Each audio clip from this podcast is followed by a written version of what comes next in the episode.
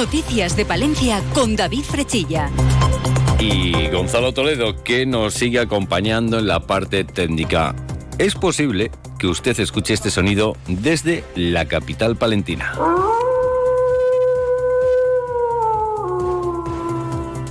Es el aullido de un lobo, sí.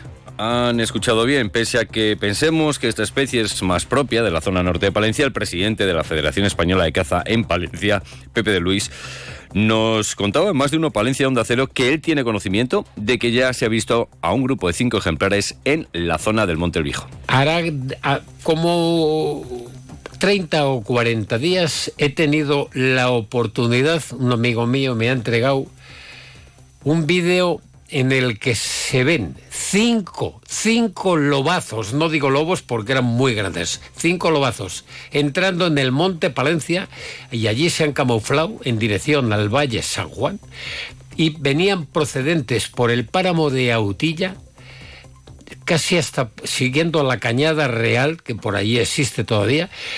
Ha habido quien ha tenido la oportunidad de grabarlo en vídeo. Pues ese vídeo que confirma eh, que los lobos están en los entornos de la capital palentina. Y pese a que en los entornos de la capital palentina no hay ganadería extensiva, sí que hay rebaños de ovejas o ganado estabulado que podría ser objeto de estos ejemplares, algo que preocupa al sector.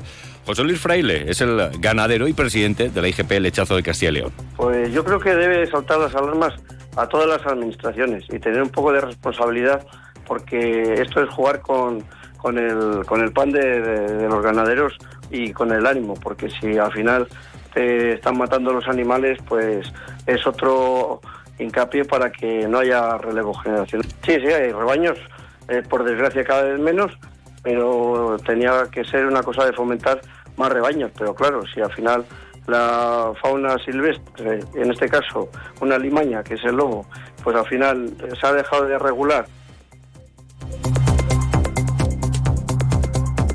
Pues eh, como les decíamos, eh, preocupación en los ganaderos, en algunas organizaciones agrarias, por esta presencia de lobos eh, que confirmaba el presidente de la Federación Española de Caza en Palencia, Pepe de Luis, como decíamos, esta presencia de lobos en los entornos de la capital palentina.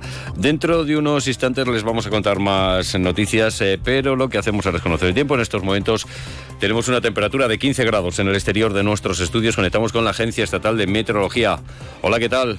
Buenas tardes. Buenas tardes. Hoy tenemos intervalos nubosos o cielo despejado. El viento es del norte y del noreste con algunas rachas fuertes y las temperaturas máximas sin cambios o en ligero descenso marcarán 16 grados en Cervera de Pisuerga. Mañana en el extremo norte tendremos intervalos nubosos que tenderán a cielo poco nuboso, aunque con nubes altas y en el resto estará poco nuboso, tendiendo a aumentar la nubosidad alta en la segunda mitad del día. No se descartan bancos de niebla matinales. Las temperaturas mínimas bajarán, dejando heladas débiles generalizadas con 2 grados bajo cero en Aguilar de Campo y las máximas en ascenso marcarán 19 en Cervera de Pisuerga, 18 en Aguilar de Campo y 17 en Palencia. El viento será del nordeste y del norte tendiendo a variable flojo y esperamos cambios para el final de la semana con un descenso térmico y de la cota de nieve y la llegada de precipitaciones. Es una información de la Agencia Estatal de Meteorología.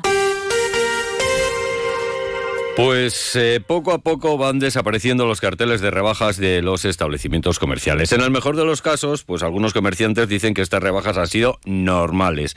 Para la mayoría, pues han sido malas. Eso es lo que nos cuenta Fernando Tejerina desde FECOPA. Entre que el tiempo no ha invitado a vender la ropa de la temporada de invierno, el despiste que tiene el cliente con tanta promoción o lo que parece más razonable, que entre Internet y el estado de los bolsillos la gente no apuesta por la compra en los establecimientos, pues estas rebajas no van a pasar a la historia del comercio por haber sido positivas. La primera semana, eh, al parecer, dentro de un orden correcta, no como las rebajas iniciales de, toda la vida, pero bueno, correcta. Pensando en que hay cambios de, reyes, de navidades, de no sé qué, de no sé cuál. Y después ya ha bajado un poco, eh, un poco bastante. O sea, se ha quedado flojitas. Pero aquí no acaban los problemas y es que Tejerina asegura que para muchos sectores está siendo un inicio de año malo, habiendo mucho miedo en el consumo. No ha empezado con muchos bríos en ningún sector de la economía, con ningún brío. O sea, hay un miedo escénico eh, brutal, brutal. Pero, pero bueno, eh, ya que llevamos lo mucho, como es mi caso, pues intentaremos aguantarlo poco. Y nos vamos hasta la capital palentina, vamos a hablar de sucesos. Les contamos que el sábado por la tarde patrullas de la Policía Local y Policía Nacional acudían al Camino de los Hoyos para identificar a dos personas que supuestamente estaban forzando la cerradura de un inmueble. Se trata de dos jóvenes que han sido desalojados y estaban buscando enseres entre los escombros de las viviendas que han sido derruidas. Abandonaban el lugar.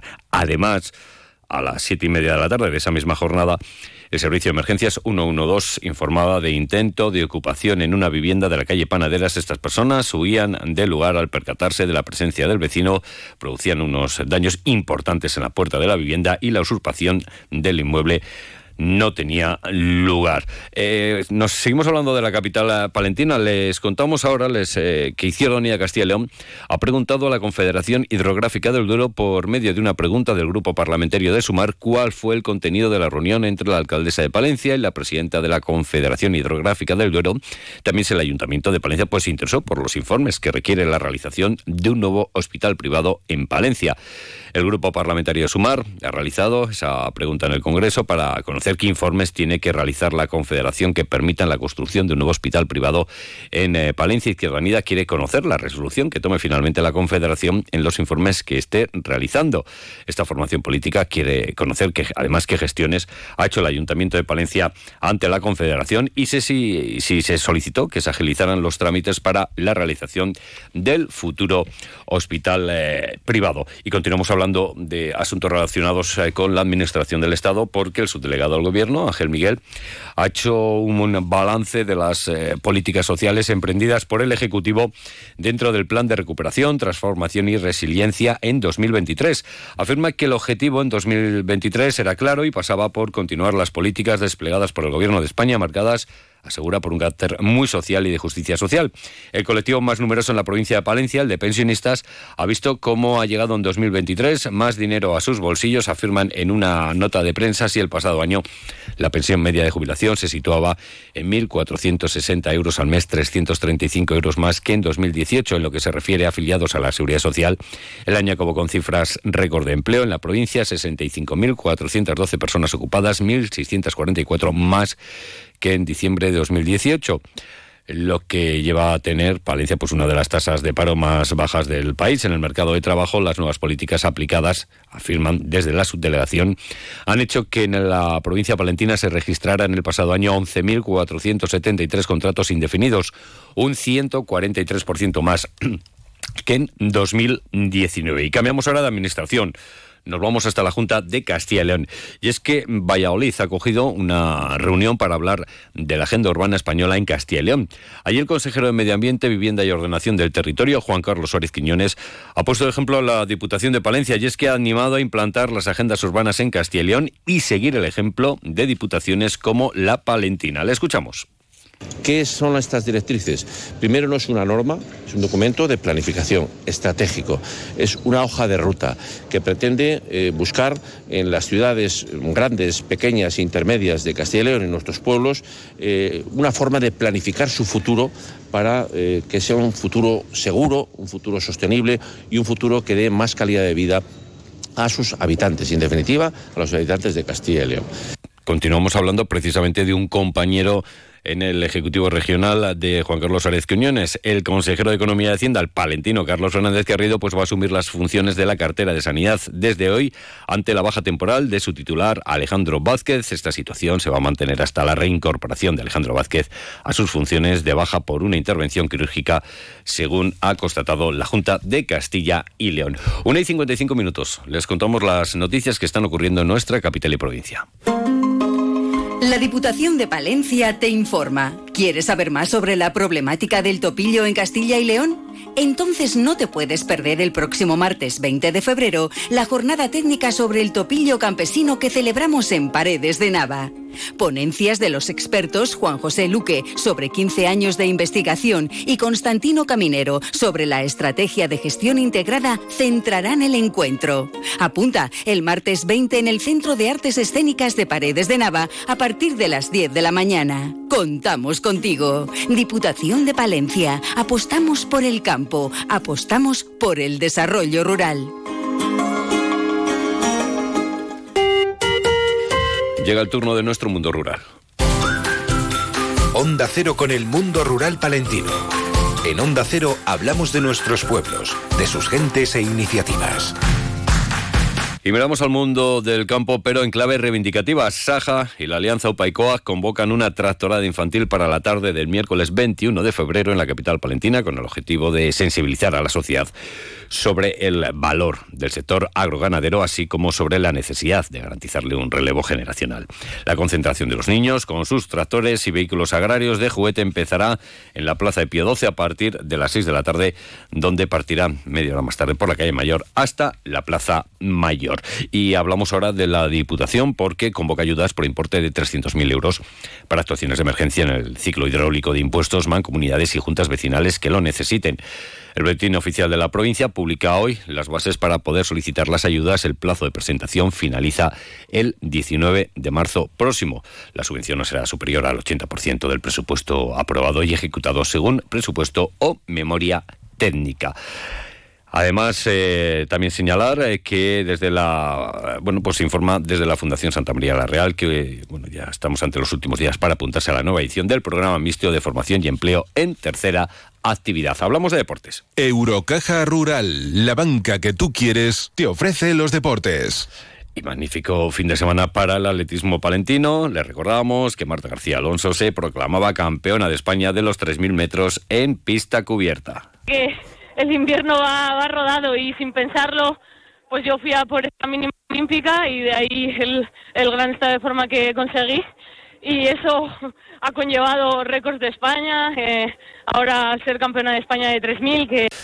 Y ayer era Óscar Usillos el que se proclamaba campeón de España en la prueba de 400 metros en pista cubierta, consiguiendo su quinto título nacional en esa distancia.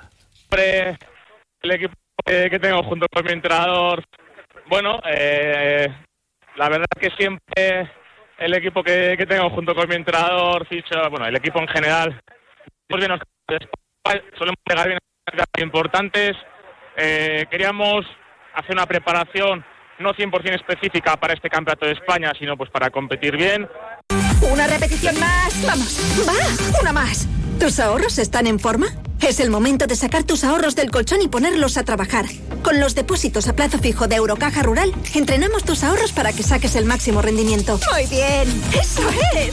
Toda la información en nuestra web y en nuestras oficinas. Pon en forma tus ahorros con los depósitos a plazo fijo de Eurocaja Rural. Eurocaja Rural, la banca que tú quieres. Y hoy nos despedimos danzando. Es que el Festival Internacional de Danza Contemporánea da comienzo hoy a sus actos centrales.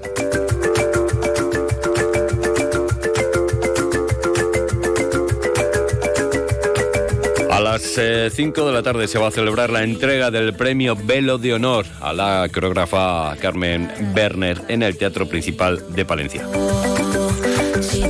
Posteriormente, pues eh, va a tener lugar el foro Danza y la presentación del estudio Trabajo de Sísifo, las artes escénicas en la educación y la mesa coloquio centrada en el papel de las artes escénicas en el mundo educativo.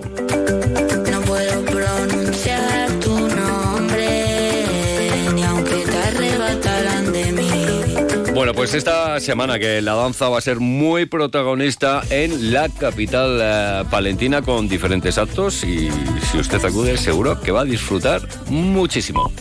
Llega a las dos. Son las dos de la tarde, la una en Canarias. El Partido Social